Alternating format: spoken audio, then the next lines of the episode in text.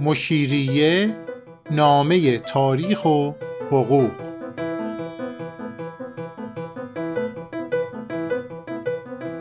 قسمت اول از مقدمه تاریخی. یزدان والی نجات هستم و شاید لازم باشه برای دوستانی که اولین باره با پادکست های مشیری آشنا میشن خودم رو معرفی کنم. در ایران وکیل پایه که دادگستری بودم و دکترای حقوق دارم. توی دفتر دوم سعی می‌کنم قوانین مربوط به ازدواج و طلاق در ایران رو خیلی ساده و شفاف توضیح بدم. پیش از این قسمت یه ویدیویی منتشر کردم. اونجا توضیح دادم که دفتر دوم چند بخش داره چطور ساخته شده. به طور کلی و خلاصه نکاتی رو در مورد این دفتر توضیح میدم اونجا. پیشنهاد می‌کنم اگه وقت دارین قبل از شروع این قسمت اون ویدیو رو ببینید که هم در کانال یوتیوب مشیریه هم در آپارات موجوده. البته نسخه شنیداریش هم در اپلیکیشن های مختلف در دسترسه. حالا با این توضیح بریم سراغ دفتر دوم. این دفتر شامل دو بخشه. یه بخش مقدمه که اختصاص به تاریخ داره. کارنامه تاریخی قانونگذار رو با همدیگه بررسی می‌کنیم. تو سه قسمت خیلی خلاصه و فشرده میریم ببینیم قانونگذار در طول این 91 سال قانونگذاری چه کرده و چه قوانینی به تصویب رسیده. اما بخش اصلی تو این بخش سری می‌زنیم به مسائل حقوقی که در قوانین و مقررات مربوط به ازدواج و طلاق مطرح شده. یعنی از خواستگاری با همدیگه شروع می‌کنیم. تا آخرین مراحلی که یه زندگی زناشویی تموم میشه پیش میریم. می‌خوایم همه این موارد رو با همدیگه بررسی کنیم. پس سر و کار اصلیمون با قوانینه. مبنای کارمون اینه که متوجه بشیم قانون در مورد ازدواج و طلاق چی میگه. فکر کردم همین اول کار یه چشمانداز کلی یه تصویر عمومی تاریخی بهتون بدم تا بتونیم تو این سه قسمتی که پیش رو داریم راحتتر حرکت کنیم. تو چند جمله این تصویر کلی رو توضیح میدم. ببینین قوانین ازدواج و طلاق در ایران سال 1310 یا اگه بخوایم دقیق تر بگیم 1313 و 14 متولد شدن به تصویب رسیدن. از اون تاریخ تا الان که میشه 91 سال دارن با تغییرات کم اجرا میشن. به عبارت دیگه قانونی که سال 1313 نوشته شده در دوره رضا امروز تقریبا با همون ابعاد و مختصات و مشخصات داره اجرا میشه. این نکته هم باید بهتون اینجا حتما بگم. اون بخش از جلد دوم قانون مدنی که سال 1313 به تصویب رسید کاملا شرعی اسلامی و فقهی بود. یعنی اگر امروز فقهای حوزه علمیه یا فقهای شورای نگهبان با اون سختگیری که دارن با اون سرسختی که ازشون می‌شناسیم می‌خواستن این قانون رو بنویسن تقریبا همون مواد قانونی سال 1313 رو می نوشتن. اینو گفتم تا ماهیت این قانون کاملا روشن بشه. بنابراین در طول این 91 سال قوانینی که ماهیت و رنگ و بوی فقهی دارن در ایران اجرا شد. فقط حدود ده سال یعنی از سال 1346 تا بحبوهای انقلاب فقه شیعه کمرنگ شد. اگه بخوایم خیلی دقیق باشیم باید بگیم حدود سه سال و نیم یعنی از بهمن سال 1353 که قانون حمایت خانواده دوم تصویب میشه تا بحبوحه انقلاب فقه شیعه در این قانون تقریبا کنار رفت قواعد عرفی و عقلی جانشین اون قواعد شرعی و فقهی شدن. فقه شیعه اون تسلط قبلی رو در این قانون از دست داد. بنابراین می‌تونیم بگیم خیلی از مواردی که تبعیض آمیز بود حقوق زنان نادیده گرفته شده بود با قانون حمایت خانواده سال 53 این مشکلات رفع شد تا حدود زیادی حقوق زن و مرد برابر شد. و این قانون تونست اون ضرب و شدت اصول و قواعد و احکام فقهی و شرعی رو بگیره. پس با این توضیح خیلی مختصر و فشرده متوجه این تصویر کلی و عمومی میشیم. حالا بیاین با همدیگه بریم سراغ این دورهای تاریخی ببینیم کلا ازدواج و طلاق در ایران بر اساس چه ضابط و قواعدی انجام می شده حقوق زنان چه وضعیتی داشته؟ کم کم با همدیگه بیایم جلو تا این تصویری که بهتون گفتم با جزئیات مشخص بشه.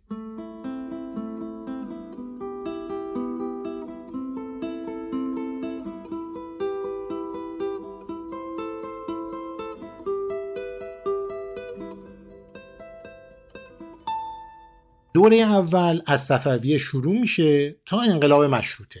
این دوره چند شاخصه مهم داره که خیلی خلاصه اونا رو توضیح میدم نکته اول اینه که مردم ایران در این دوره بر اساس فقه شیعه ازدواج کردن و طلاق گرفتن.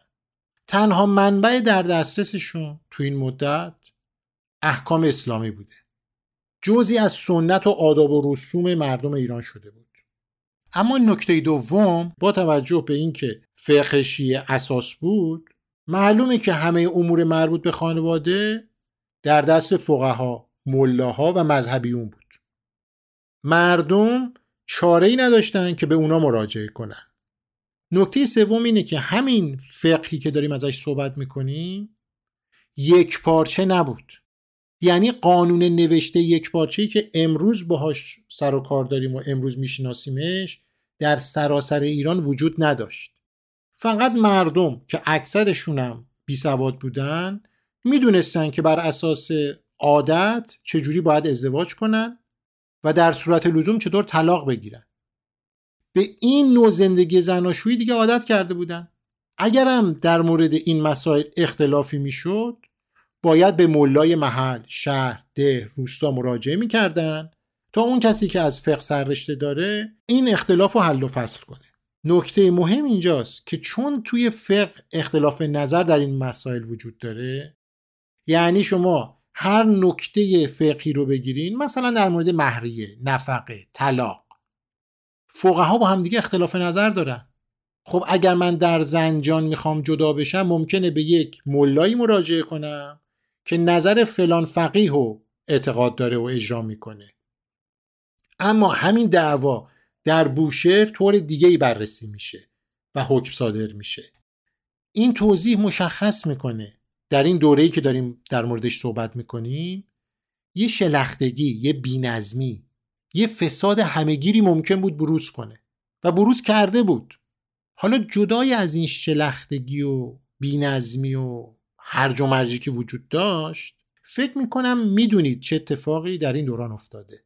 مرد می‌تونست هر تعداد که بخواد سیغه بگیره هر تعداد که می‌خواست کنیز داشت چهار زن عقدی مرد می‌تونست زنش رو تو خونه حبس کنه. هر وقت بخواد طلاق بده. همونطور که گفتم اختلافم که می‌شد معلوم نبود کار به کجا می‌کشه. یه قصه پرقصه است که نیاز به توضیح هم نداره. همه می‌شناسیم. خودتون می‌تونید تصور کنید. بنابراین تا اینجا خیلی خلاصه متوجه شدیم وضعیت حقوق خانواده از دوره صفویه تا قاجاریه و انقلاب مشروطه چطور بوده.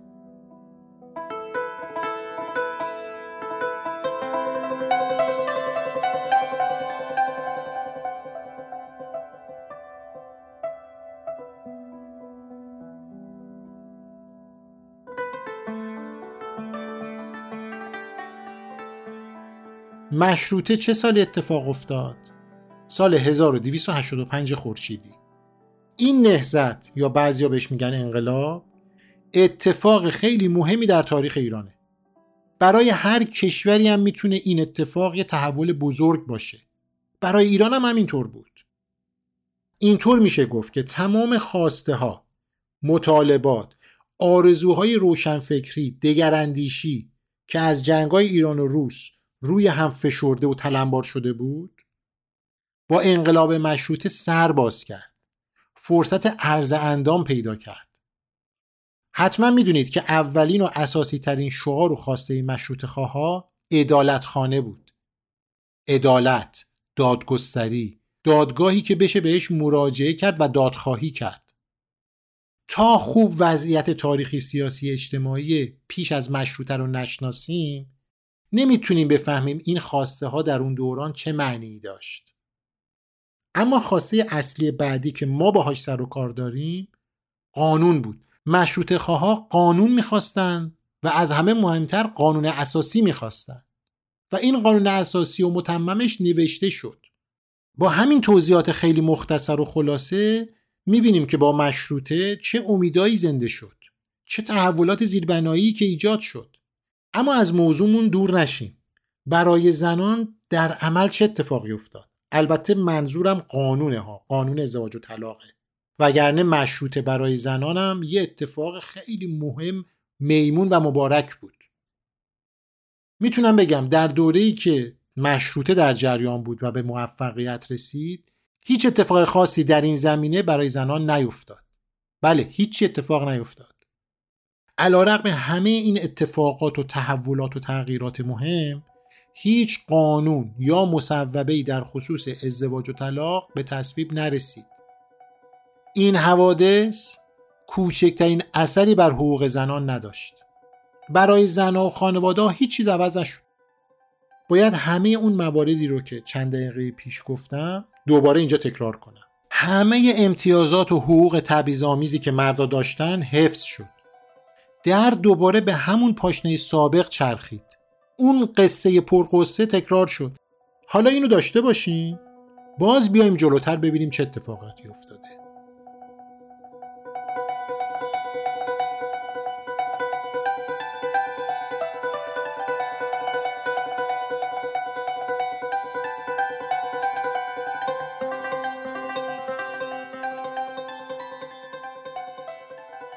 19 سال که جلوتر بیایم یعنی از مشروطه 1285 تا سال 1304 که سلطنت رضاشاه شروع میشه. این دفعه جامعه ایران با تمام توان روشنفکریش به میدان آمد. هر آرزوی محقق نشده که از مشروطه در دلهای دگراندیشان بود حالا فرصت اجرایی پیدا کرد. البته بجز آزادی و نفی استبداد که حالا یه داستان جداگونه ای داره. اما خیلی از شعارهای مشروطه کم کم داشت عملی می‌شد. از راهن بگیرید تا آموزش و پرورش مدرن و مجانی تحصیل اجباری برای پسران و دختران تا دادگستری مدرن. گفتم دادگستری مدرن شاید بدونید که بهمن سال 1305 به دستور علی اکبرخان داور وزیر عدلیه وزیر دادگستری البته با تایید مجلس شورای ملی دادگستری ایران به کلی تعطیل شد. گفتن این دادگستری که تا الان بوده به هیچ دردی نمی‌خوره. باید تعطیل بشه. تا درستم نشه ما این دادگستری رو باز نمی کنیم دادگستری که اون موقع بهش می‌گفتن عدلیه زیر و رو شد. از بین رفت دوباره بازسازی شد. جالبه بدونید تو همین دوره وزارت عدلیه از مجلس کمک گرفت. اومد یه سری قوانین جدید تصویب کرد که حقیقتا کار بزرگی بود. چند نمونه از این قوانین رو میگم تا متوجه این کار بزرگ بشیم. قانون مجازات عمومی قانون آین دادرسی مدنی و کیفری حتی جلد اول قانون مدنی که خیلی مهم بود. قانون تجارت قانون ثبت اسناد و املاک قانون ثبت احوال که همه ایرانیا صاحب شناسنامه و نام خانوادگی شدن و دهها قانون مهم دیگه به تصویب رسید. اما برای حقوق زنان و قوانین مربوط به ازدواج و طلاق چی؟ اینجا باید همون جملات قبلی رو تکرار کنیم. یعنی امتیازات و حقوق تبعیض‌آمیزی که مردا داشتن حفظ شد. هیچ چیز برای زنان در حوزه قوانین ازدواج و طلاق و حقوقشون تغییر نکرد. این تغییرات و تحولات مهم و بزرگ کوچکترین اثری بر حقوق زنان نداشت. هیچ قانونی به تصویب نرسید تا بتونه این حقوق تا حدودی جبران کنه و مشخص کنه. اما رسیدیم به سال 1310 بذارین تا اینجا جنبندی کنیم.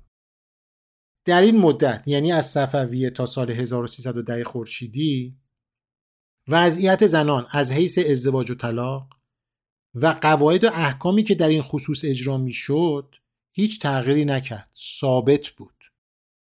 یعنی بیاین با همدیگه فرض کنیم یه زن و مرد در سال 1309 اوایل دوره رضاشاه می‌خوان ازدواج کنن یا طلاق بگیرن.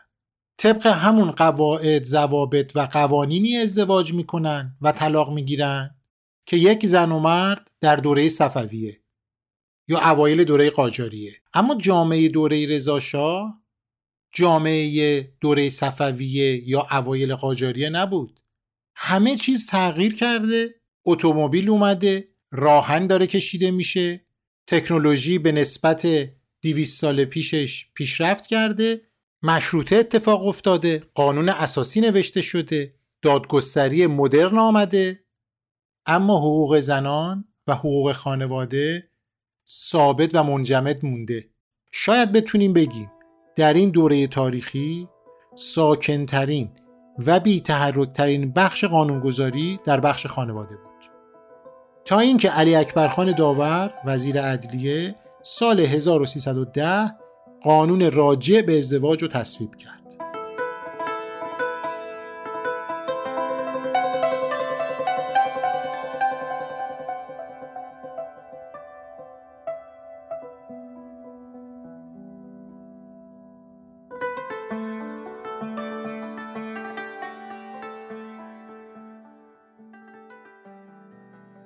با این حساب می‌تونیم بگیم که در کل تاریخ ایران اولین قانونی که در مورد ازدواج به تصویب رسید مرداد 1310 بود که همون موقع اجرایی شد.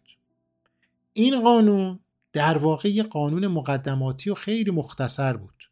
همونطور هم که از عنوان قانون برمیاد راجع به ازدواجه. حرفی از طلاق در اون زده نشده. سه سال و نیم بعد یعنی اسفند 1313 و فروردین 1314 جلد دوم قانون مدنی تصویب شد. این بخش از جلد دوم قانون مدنی 123 ماده داشت. به طور مفصل و با جزئیات کامل قواعد و احکام مربوط به ازدواج و طلاق رو منظم کرد و توضیح داد. میشه گفت برای اولین بار قانونگذار جرأت کرد اراده کرد تا قانونی در مورد ازدواج و طلاق با این جزئیات تصویب کنه. اما سوال اون نویسنده هایی که این قوانین خصوصا مواد قانون مدنی سال 1313 و 14 رو نوشتن به چه منابعی مراجعه کردن؟ این بخش از قانون رو بر اساس فکر و تشخیص خودشون نوشتن یعنی از عقل بشری کمک گرفتن. یا رفتن سراغ تجربه بقیه کشورها و از تجربه نظامهای حقوقی دیگه استفاده کردن؟ یا نه به هیچ کدوم از اینا کاری نداشتن. برای نوشتن قانون رفتن سراغ منابع مذهبی و متون فقهی که همون زمان اجرا می‌شد. خیلی از گروه های مذهبی و سنتی بهش عادت کرده بودن. کدوم یکی از اینا بوده؟ چه کار کردن؟ باید بگم این بخش از قانون مدنی که سال 1313 و 14 تصویب شد اصلا قوانین سکولار و غیر مذهبی نبودن. برعکس تقریبا همه اونا شرعی و مطابق با فقه شیعه نوشته و تصویب شدن. یعنی نویسنده های قانون مدنی وقتی می‌خواستن این بخش از قانون رو بنویسن با توجه به تخصص و آگاهیایی که از احکام اسلامی داشتن چون این نکته رو باید بگم اینجا. شش نفر از نه نفر این کمیسیون که وظیفش نوشتن قانون مدنی بود فقیه و مجتهد بودن. این کمیسیون چند کتاب فقهی انتخاب کرد از روی اونا مواد قانونی مربوط به ازدواج و طلاق رو نوشتن.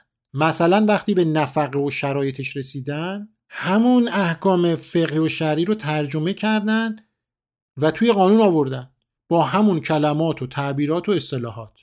این نکته هم توجه کنید. البته چند ماده از این قانون وجود داره که از حقوق خارجی گرفته شده. مثلا در نامزدی. بنابراین اگه بخوایم جمعبندی کنیم باید بگیم قانونگذار سال 1313 و 14 نگاه و توجهش تنها به فقه و احکام اسلامی بوده. یعنی به شر وفادار بوده. منطبق با فقه شیعه قانونگذاری کرده. به عبارت دیگه نه کاملا به عقل و فکر بشری مراجعه کرده نه به عرف نه به تجربه نظام های دیگه حقوقی. اما از موضوع اصلیمون دور نشیم. برگردیم به سوال اصلیمون. اینجا چه اتفاقی برای حقوق زنان افتاد؟ بالاخره زنان به آرزوی محقق نشدهشون رسیدن یا نه؟ این قانون تونست رازیشون کنه؟ این قانون وضعیتی که قبلا با هم بررسی کردیم و به هم زد؟ یا اونو تثبیت کرد. متاسفانه باز باید اون جمله قبلی رو که چند بار در دوره های تاریخی قبلی هم گفتم تکرار کنم. این بخش از قانون مدنی اثر زیادی بر حقوق زنان نداشت.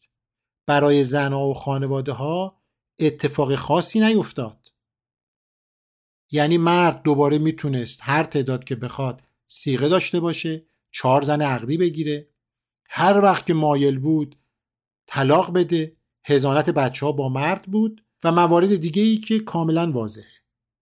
اما یه نکته اینجا وجود داره که باید بهش توجه کنیم. اگر اونو نبینیم ارزیابیمون از این دوره تاریخی حتما ناقصه.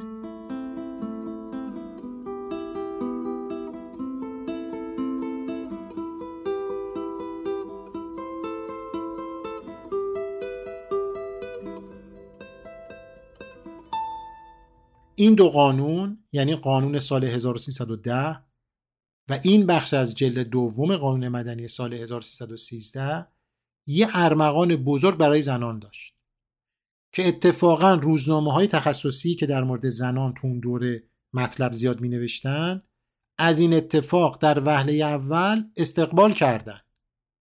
نکته اینجا بود که بالاخره در ایران بعد از چند صد سال یه قانون مفصل و یک بارچه و منظم به تصویب رسیده بود که تکلیف همه رو روشن کرد. اون شلختگی و بینظمی سابق رو از بین برد.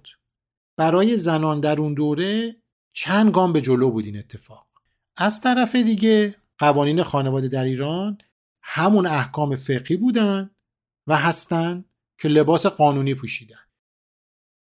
اما نکته مهم اینجاست که این قوانین به زندگیشون در قالب قانون ادامه دادن تا سال 1346 یعنی توی این 33 سال قانونگذار هیچ صدای دیگه رو نشنید اجازه ورود به این حوزه رو به هیچ طرز فکر دیگه ای نداد. کاملا در رو به روی افکار جدید و تازه بست. علا رقم همه تحولات اجتماعی که صورت گرفته بود. خب اینی که گفتم یعنی چی؟ چرا اینقدر دارم تاکید می‌کنم روی این موضوع؟ برای اینکه اون تصویر تاریخی ساخته بشه. پیشنهاد می‌کنم با همدیگه برگردیم به فروردین 1346 خورشیدی که میشه 1967 میلادی. ببینیم بر اساس قانونی که همون سال اجرا می‌شد مردان دارای چه حقوقی بودن؟ مرد می‌تونست چهار زن عقدی بگیره. می‌تونست بر اساس این قانون هر وقت که بخواد زنش رو طلاق بده اجازه نده زنش از خونه خارج بشه تحصیل کنه. و مواردی شبیه این که احتمالا باهاش آشنا هستیم. حالا این مرد ایرانی رو بریم اوایل دوره قاجاریه. یا صفویه یا حتی نه بیایم جلوتر. در دوران سلطنت رضاشاه. و اوایل سلطنت محمد رضا شاه در نظر بگیریم که چه حقی داشته.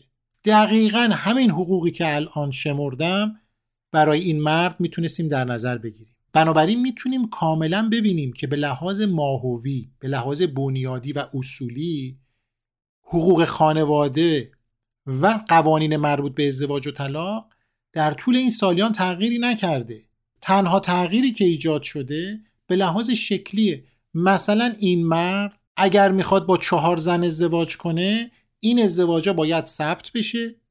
اگر ثبت نشه جریمه میشه. یا اگر طلاق داد اون طلاق هم باید ثبت بشه. وگرنه محدودیت و مانع دیگه برای این مرد وجود نداشت. تصویری که الان به دست میاریم یه تصویر واقعی تاریخیه. و می‌تونیم بر اساس این تصویر حالا مسیرمون رو ادامه بدیم. ببینیم تو دهه های بعدی چه اتفاقاتی افتاد و این حقوق تا چه حد تغییر کردن یا نکردن. در عین حال بذارین اینجا یه نکته که خیلی هم واضحه یادآوری کنم. ببینین بحث ما توی این دفتر این نیست که بودن و نبودن این چارچوب شرعی درسته یا غلطه. یا اثرات مخرب و سازنده داشته یا نداشته که حتما آثار مخرب داشته. اما بحث اینجا سر اینه که این قواعد فقهی بخش جدا نشدنی از نظام حقوقی خانواده در ایرانه. قوانین خانواده به شدت تحت تاثیر اون از زمانهای خیلی قدیم بوده و هست. اینو باید شناخت و بهش فکر کرد. یعنی چطور میشه علا رقم همه اون پیشرفتهای اجتماعی علا رقم همه اون شعارهای تجدد خواهانه و مترقی اون همه زن تحصیل کرده اون همه تحولات سیاسی و اجتماعی و اقتصادی شما اشغال ایران در جنگ جهانی دوم رو در نظر بگیرین یعنی سال 1320 به بعد.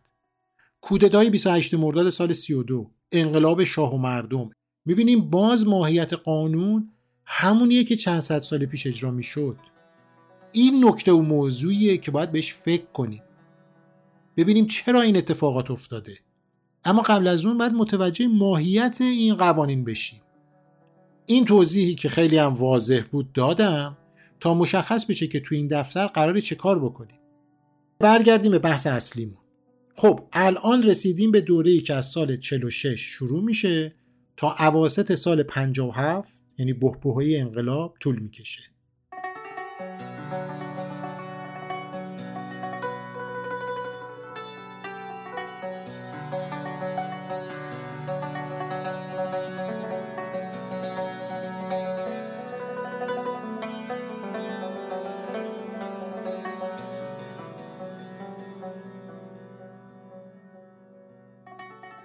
در حدود این ده سال اولین قانون حمایت خانواده سال 46 به تصویب می‌رسه. هفت سال بعد قانونگذار قانون حمایت خانواده دوم رو به تصویب میرسونه. این دو قانون تحول بزرگی در قوانین مربوط به ازدواج و طلاق ایجاد کردن. بعدا مفصل در موردشون حرف می‌زنیم تو قسمت های بعدی. اما این نکته رو اینجا باید بگم که قانون سال 53 کاملا متفاوت بود با قانون سال 46 پیشروتر قاطعتر بود. تحولات و تغییراتی هم که داد عمیقتر و همه جانبه تر بود. اما بذارین ده سال رو یک جا در نظر بگیریم. در این دوره قواعد فقهی تعدیل شدن محدود شدن اما از بین نرفتن. فقه شیعه تو همین ده سال که ضعیف شده بود اما همچنان قدرت اجراییش رو حفظ کرد. به عبارت دیگه قواعد فقهی که در قانون مدنی اومده بودن دست نخورده باقی موندن.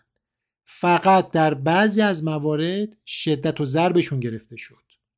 طی این ده سال اولین قدم ها برداشته شد. تا حدودی دروازه های این چارچوبای فقهی باز شد. عناصر عرفی دیگه هم وارد میدان قانونگذاری شدن. یعنی بعضی از حقوقی که زنان سالها برای کسبشون تلاش کرده بودن در همین قوانین حمایت خانواده به رسمیت شناخته شد. می‌خوام بگم اینا منافذی بودن که در این دیوار محکم فقهی باز شدن. برای نمونه طلاقی که بدون هیچ قید و بندی تو دست مردا بود تعدیل شد. دیگه مردا نمی‌تونستن بدون اجازه دادگاه زنشون رو طلاق بدن. به قول روزنامه های اون دوره مرد می‌تونه سر کوچه چهار تا چهار تا زن بگیره یا زنش رو طلاق بده. اما این دو قانون موانعی برای چند همسری مردا ایجاد کرد. مردا دیگه نمی‌تونستن بدون اجازه دادگاه زن دیگه ای بگیرن. سن ازدواج تغییر کرد.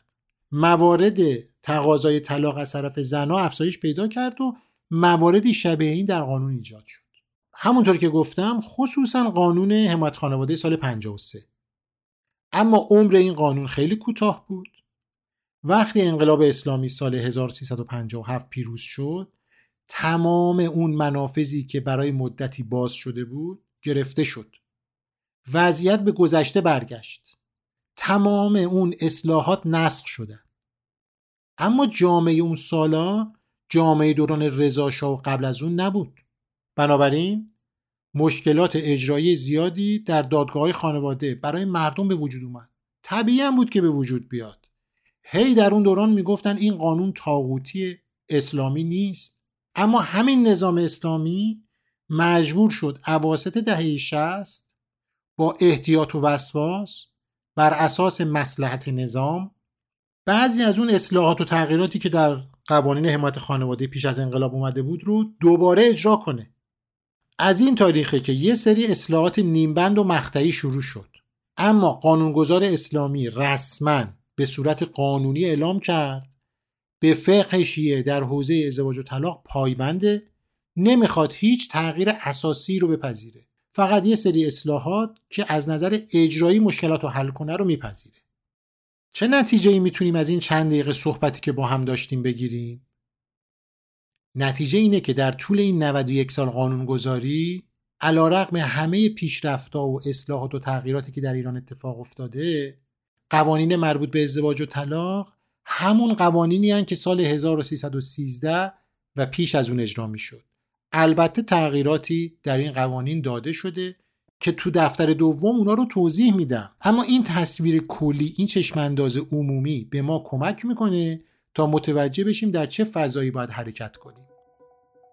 قسمت بعدی با همدیگه میریم سراغ قانون راجع به ازدواج سال 1310 و بعد نحوه تصویب جلد دوم قانون مدنی رو با همدیگه بررسی می‌کنیم و این روند تاریخی رو با هم ادامه میدیم.